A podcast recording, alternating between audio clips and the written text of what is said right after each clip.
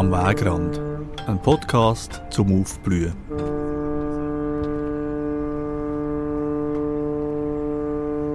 Mit dem Beat Fischer und dem Thies Wachter.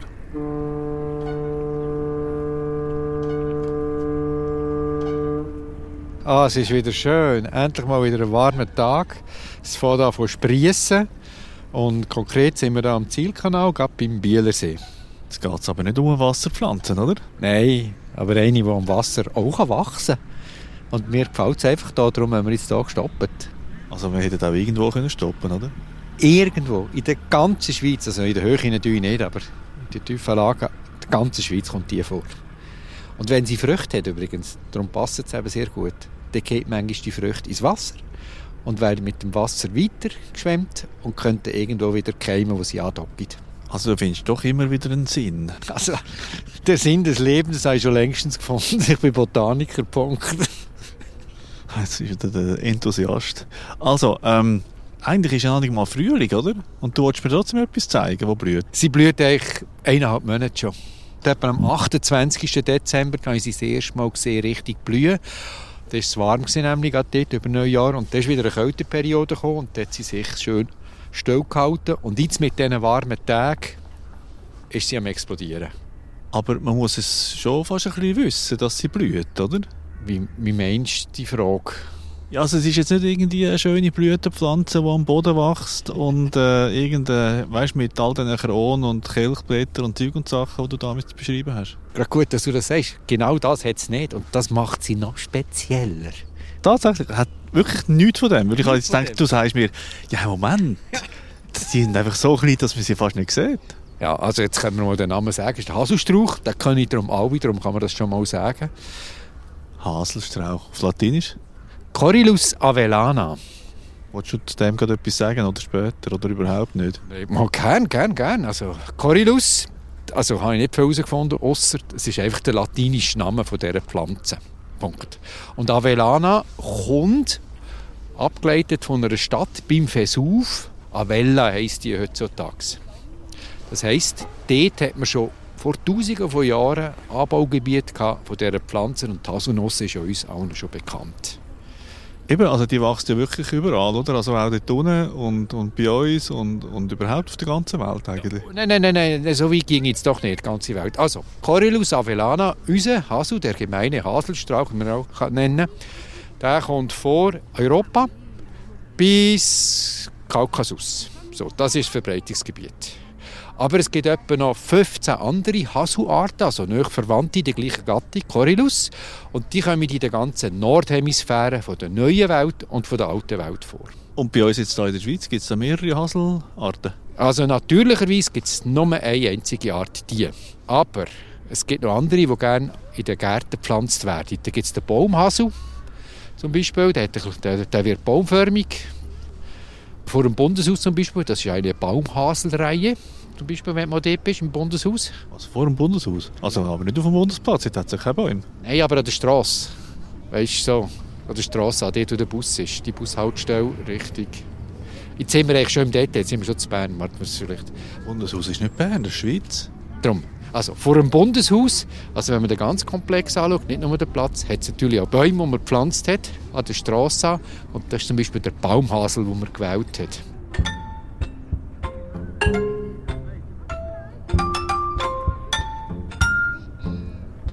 Die Haselnüsse aus dem Piemont, das ist doch so speziell, oder? Also der grösste Teil ist eigentlich alles nicht unsere einheimische Art, sondern die Lamberts Haselnuss, eine nahe Verwandte. Und die kommt ursprünglich im Balkan vor und die hat einfach größere Früchte und besseren Ertrag. Das grösste Gebiet, also Anbaugebiet, ist auch in der Türkei und zwar dort die Fläche gegen das Schwarze Meer.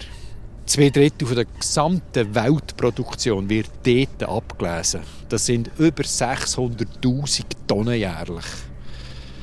Das ist extrem.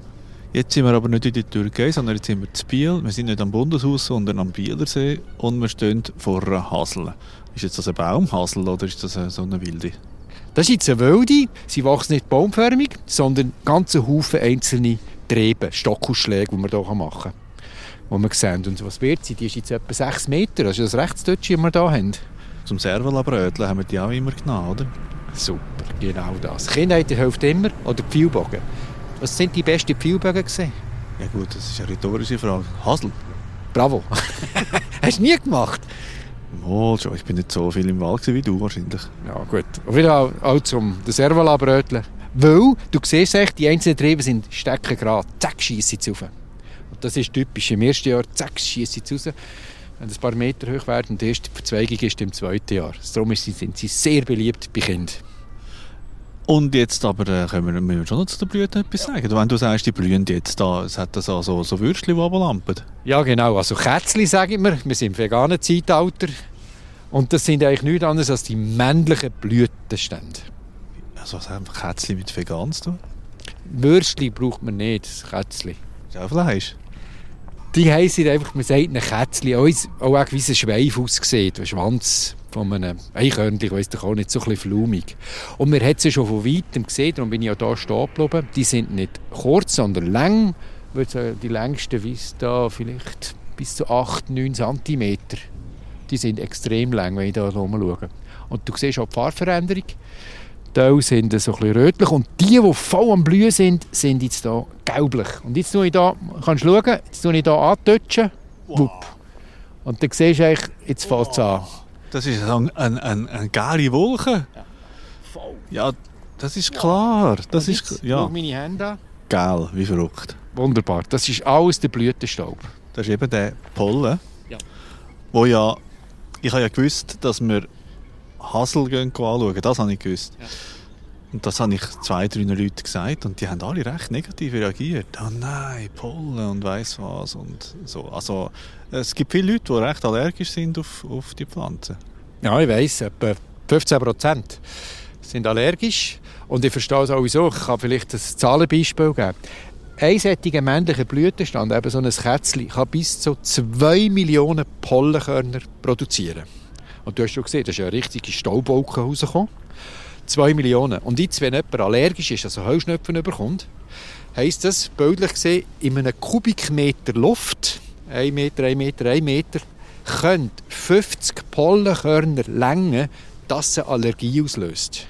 50 nur? 50, 50, ja. Und du siehst, wenn natürlich eine Pflanze, und ich sehe hier 1000 von diesen Kätzchen, oder?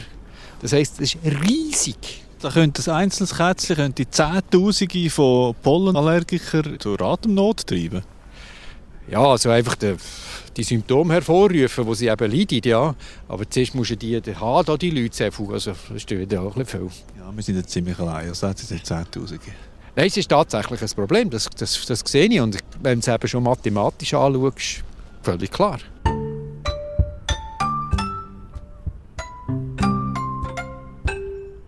Was merkst du, wenn du Pollenallergiker wärst als Botaniker? Also Gräser sind ja noch schlimmer. Ah, da hätte ich... Also, da würde ich einfach leiden. Also leiden.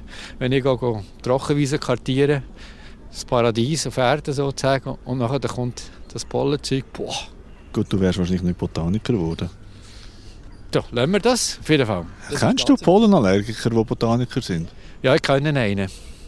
Und der ist dann mehr ins Büro ab mit der Zeit. Der hat wirklich gelitten, der hat einfach Tränen, rote Augen gehabt, der vollen Saison. Nachher hat man den mehr in der Höhe eingesetzt und dort hat man noch kartieren. Und in den tiefen Lagen, wo die Gräser einfach noch ein mehr Pollen produziert haben, ist es wirklich nicht gegangen. Weil wenn du so eine dünne Wiese laufst, die voll am Blühen ist, das ist eine Katastrophe für jemanden, der allergisch ist. Wenn wir für den jetzt mal eine Gedenkminute einschalten? Nein. Machen wir nicht. Ja. ja, weil es ist also, das kann man sagen, also ähm, hören, uns hören, kann man problemlos mehrere Stunden, wenn wir über den Hasel reden und es passiert nichts. Ich bin nicht allergisch, das weiß ich. Ja, aber auch die Allergiker können uns hören. Es passiert nichts. Ja, das stimmt. Also, aber was Sie nicht können, ist das, was ich jetzt mit dir mache. Jetzt gehen wir die genauer anschauen, an die Blüten. Weil es ist ziemlich eine clevere Angelegenheit. Also jetzt nehme ich mal so ein gelbes Kätzchen und schaue da ein bisschen genauer rein. Ich könnte auch die Lupe vornehmen, mache ich natürlich. Aber die hast du per Zufall dabei? Ja, die habe ich immer dabei. Und dann schaue ich da rein, auf jeden Fall, wir haben es schon angetönt. Das ist so wie ein Tragblättchen, das du hier oben siehst und unten dran sind so die Staubblätter, wo der Pollen produziert wird. Das heisst, der Satz, den du gesagt hast, es gibt keine Kronblätter und keine Kelchblätter, keine so schöne Schauorgane, ist völlig korrekt, hat sie nicht nötig. Weil sie ist windbestäubt. Das heisst, die Strategie ist, sie macht tonnenweise Pollen, Blütenstaub, und nachher per Zufall mit dem Wind verweht wird und dann muss es aber irgendwo ein weibliches Organ haben, eine weibliche Blüte, wo sie da drauf kommt und die Bestäubung kann stattfinden. Darum tut sie so massiv viel Pollen produzieren, dass sie doch vom grünen Zweig kommt bei der Bestäubung. Genau, und darum haben die meisten Allergiker Probleme mit windbestäubten Pflanzen. Während die Blütenpflanzen, die schöne Blüten machen, weißt, wenn ich jetzt an eine Rose denke, viel weniger Pollenproduktion. Und da ist es noch viel cleverer. Wenn es windstill ist, weil jede Etage hat ja die, die Staubbeutel, dann tut der Pollen einfach abrieseln aufs Tragblatt von der unteren Blüte und bleibt dort in diesen Haaren hängen. Und das ist clever, weil wenn es windstill ist, will die Pflanze nicht, dass der Pollen einfach so verloren geht und am Boden geht. Und erst wenn nachher der Wind kommt, wusch, wird die ganze Mannschaft von diesen Pollenkörnern auf einmal weggeweht und ab in die Atmosphäre. Hoffentlich zu einer weiblichen Blüte, aber das ist jetzt das eine rein männliche Blüte, oder wie ist jetzt das da mit der weiblichen? Ja, das schauen wir jetzt genauer anschauen. Also wir sehen jetzt einfach mal Haufen Kätzchen, ich habe gesagt vorhin 1000 Kätzchen, alles männlich. Und jetzt gehe ich schnell schauen. Ein bisschen nebendran und da ist so ein Knospen, so ein Böckerli. Und siehst du das Krönchen oben dran? ja, so ein rotes, so ein rotes ganz herzliches, so wie ein Korallen, das rausschaut. Ja, super, das, genau. Das ist die Narbe. Eins sehe ich da, das nächste geht nebendran. Siehst du das da? Ja, habe ich nie beachtet bis jetzt. Ist da eins, da eins, da eins, da eins, da eins, da eins, da eins, da eins. Überall sehe ich jetzt, jetzt, das sehe ich erst jetzt. Allen Ort die weiblichen Blüten. Schönes Rot. Wunderbar, so ein, für mich ist es so ein Weinrot, Rot-Weinrot, Bordeaux-Rot. Jetzt habe ich da eins näher genommen. Und das ist die federige, farbige Narbe. Und auch da, das Einzige, was du siehst von dieser Blüte, keine Kelchblätter, keine Kronblätter, gibt es nicht. Und das ist einfach das, was aus dieser Knospen rausschaut. Braucht sie ja eben nicht. Das ist eben das Krasse. Es braucht überhaupt keine Farbe. Weil sie wieder mit dem Wind bestäubt. Das muss gar nicht auffällig sein, aber es hat gleich Farbe. Wieso das? Ich weiß es nicht. Eines von diesen grossen Rätseln der Natur.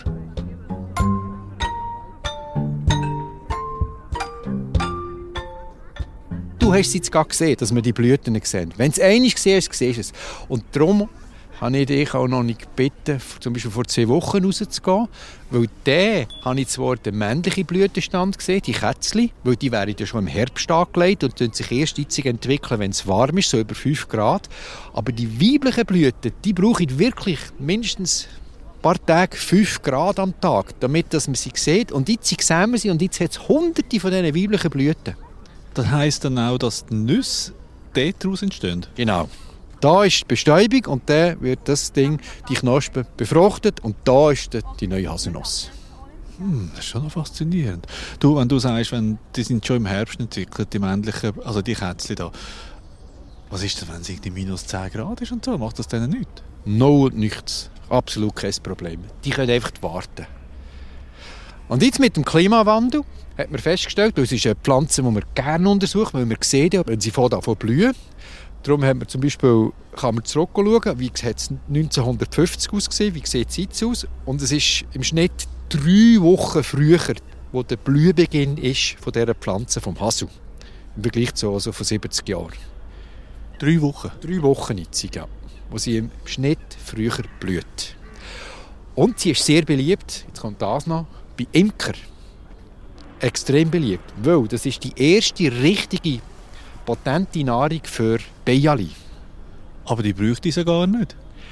Die können die Bestäubung gar nicht durchführen. Sie werden einfach nur gefuttert. Sobald sie eigentlich wach sind, kommen die Bienen und gehen einfach sich nur den Pollen sammeln. Pollen ist ja nichts anderes als ein super Snack, kann ich sagen. Es hat Vitamin, Nährstoff, Fett, alles drin. Das ist also wirklich super. Und die kommen und die krabbeln dann nachher herum bei diesen Kätzchen und einfach sammeln. Siehst du da den Hösli auch? Und die weibliche Blüte geht ihnen am Arsch vorbei. Das interessiert sie überhaupt nicht. Das ist, wieso? Es gibt ja nichts zu essen, es gibt keinen Nektar. Kannst du das noch mal ein bisschen äh, höflicher formulieren? Ähm, Korrekter, meine ich. Also, sie interessiert sich nur für den Pollen Und die weiblichen Blüten beachten es nicht, beachten, weil das geht dort nicht, weil dort wird ja kein Nektar angeboten. Also ich meine, das, ist, das passt ja am Hasel sicher nicht, wenn da Bienen einfach den Boden klauen Nein, du musst natürlich die Dimension vorstellen. Wenn ich schon sage, ein Kätzchen macht 2 Millionen Pollenkörner. Das heisst, es ist so eine grosse Menge. Wenn da ein paar Tausend Pollenkörner gesammelt werden, das macht nichts. Das ist ein, ein Tropfen auf einen heißen Stein. Also friedliche Koexistenz von Bienen und Haseln. Ja. Und es ist für die Bienen sehr ertragsreich, weil das ist wirklich, wenn es zu warm ist und die erste erwachen schon. Was gibt es sonst? Schau mal um, es blüht fast nichts wo wirklich Nahrung geben für sie. Aber Hasel haben wir allen Ort. Das ist also eine super Nahrung. Schön. Gibt es eigentlich keine Bienen mit Pollenallergie? Noch nie gehört.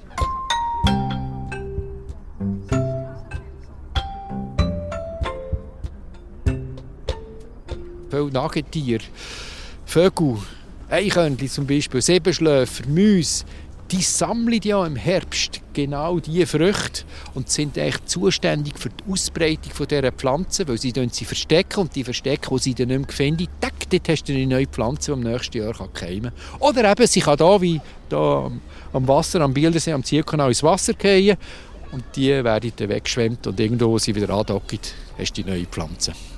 Ja, das ist also schon eindrücklich. Und was ich jetzt wirklich neu gesehen sind die weiblichen Blüten. Die habe ich nie gesehen bis jetzt. Du hast mir da die Augen aufgetan, wie so häufig. Also, was mir auch, ja, merci, gern geschehen. Also, und was mir gefällt, ist auch, wenn ich zurückschaue, von der Geschichte her, es hat ein Zeitalter gegeben, das ist vor rund 9000 Jahren, wo alles voller Wälder war, bei uns, hier im Mittelland, mit Haselsträuchern. Wie das? Alles voll. Das war die grosse Zeit der Haselstrauchwälder. Und das ist einfach, man kann sich vorstellen, Gletscher sind hier noch vor 20'000 Jahren. Also das Ende der Gleiszeiten hat dann angefangen vor rund 15'000 Jahren. Die haben sich zurückgezogen und als erstes sind Steppenpflanzen da gesehen, wie in Zentralasien. Und dann die ersten Gehölze, so Pionierarten wie Föhren oder Birken. Und dann ist es wärmer geworden. Und in dieser warmen Zeit kommt der Hasel wieder. Der Hasel ist schon während Eiszeit auch verdrängt worden und hat sich zum Beispiel in Südwesteuropa können halten, in Portugal, und ist dann langsam zurückgewandert. Und wo der da wieder ins Mittelland kam, hat sich der explosionsartig können ausbreiten. Und man nimmt aber auch an, weil der Mensch ist ja auch schon gesehen, dass der vielleicht auch noch etwas beigetragen hat. Weil der hat er schon gecheckt, oder der Mensch weiß es schon lange, dass das natürlich sehr nahrhafte, vor allem fettreiche Früchte sind, die Haselnuss, also was das habe ich gelesen, die 60% Fett hat so eine Nuss, 20% Eiweiß, Mineralstoffe, Vitamin B, Vitamin E, das ist unglaublich etwas Nährstoffreiches, so eine Nuss. Und das hat der Mensch natürlich schon gewusst und man kann sie lagern. Das heisst, man kann dieses Futter mitnehmen und so kann man überwintern. So ein Haselwald ist ein Horror für Pollenallergiker dort mal. Die haben keine Chance in dieser Zeit. Das ist genau so, so habe ich es auch immer angeschaut. Tragisch. Außer im März, also im April, ist ja die Blütezeit vorbei. Dann hast du sie aus der Höhle wiederholen. So, von der Interesse verstecken. Aha, die müssen in der Höhle bleiben. Ja, das kann man vielleicht jetzt auch als Ratschlag geben, oder? Einfach in der Höhle bleiben.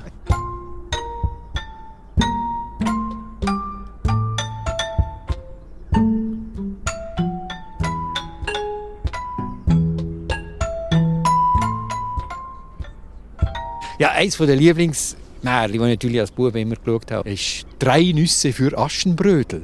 Und um was geht es dort? Dass Aschenbrödel drei Haselnüsse bekommt und dreimal ein Wunsch geäussert wird. Also das heisst, die Nuss selber bestimmen. Was hat sie? Das erste Mal kommt sie ein Jagdkleid über, das zweite Mal ein Ballkleid und das dritte Mal ein Brutkleid. Und das sagt auch schon viel aus über die Symbolik. Das ist eine Pflanze von den Wünschen oder mit dem Frühling vom Erwachen, vom Glück. Und die Gebrüder Grimm, die die Originalfassung geschrieben haben, haben genau das Symbol auch schon gebraucht im Märchen zu dieser Haselpflanze. Ja, das äh, leuchtet mir ein, aber sicher denen nicht, die jetzt da eben müssen nüsen und gehen, gehen machen, wenn sie solche Pollen halt in die Nase bekommen. Aber ja, dann ist einfach nicht zu helfen halt in, in Bezug auf den Hasel. Ja, das ist jetzt schwierig. Das ist jetzt ein, ein nicht so schönes Ende. also, tun wir ein, ein, hast du noch ein schönes Ende? Ah, ich einfach Freude, blüht sie wieder, weißt Das ist für mich der Start vom, vom Frühling. Das ist wie vor Frühling. Jetzt ist sie da, jetzt ist sie, jetzt fängt es an, jetzt fängt es an. Das ist einfach toll.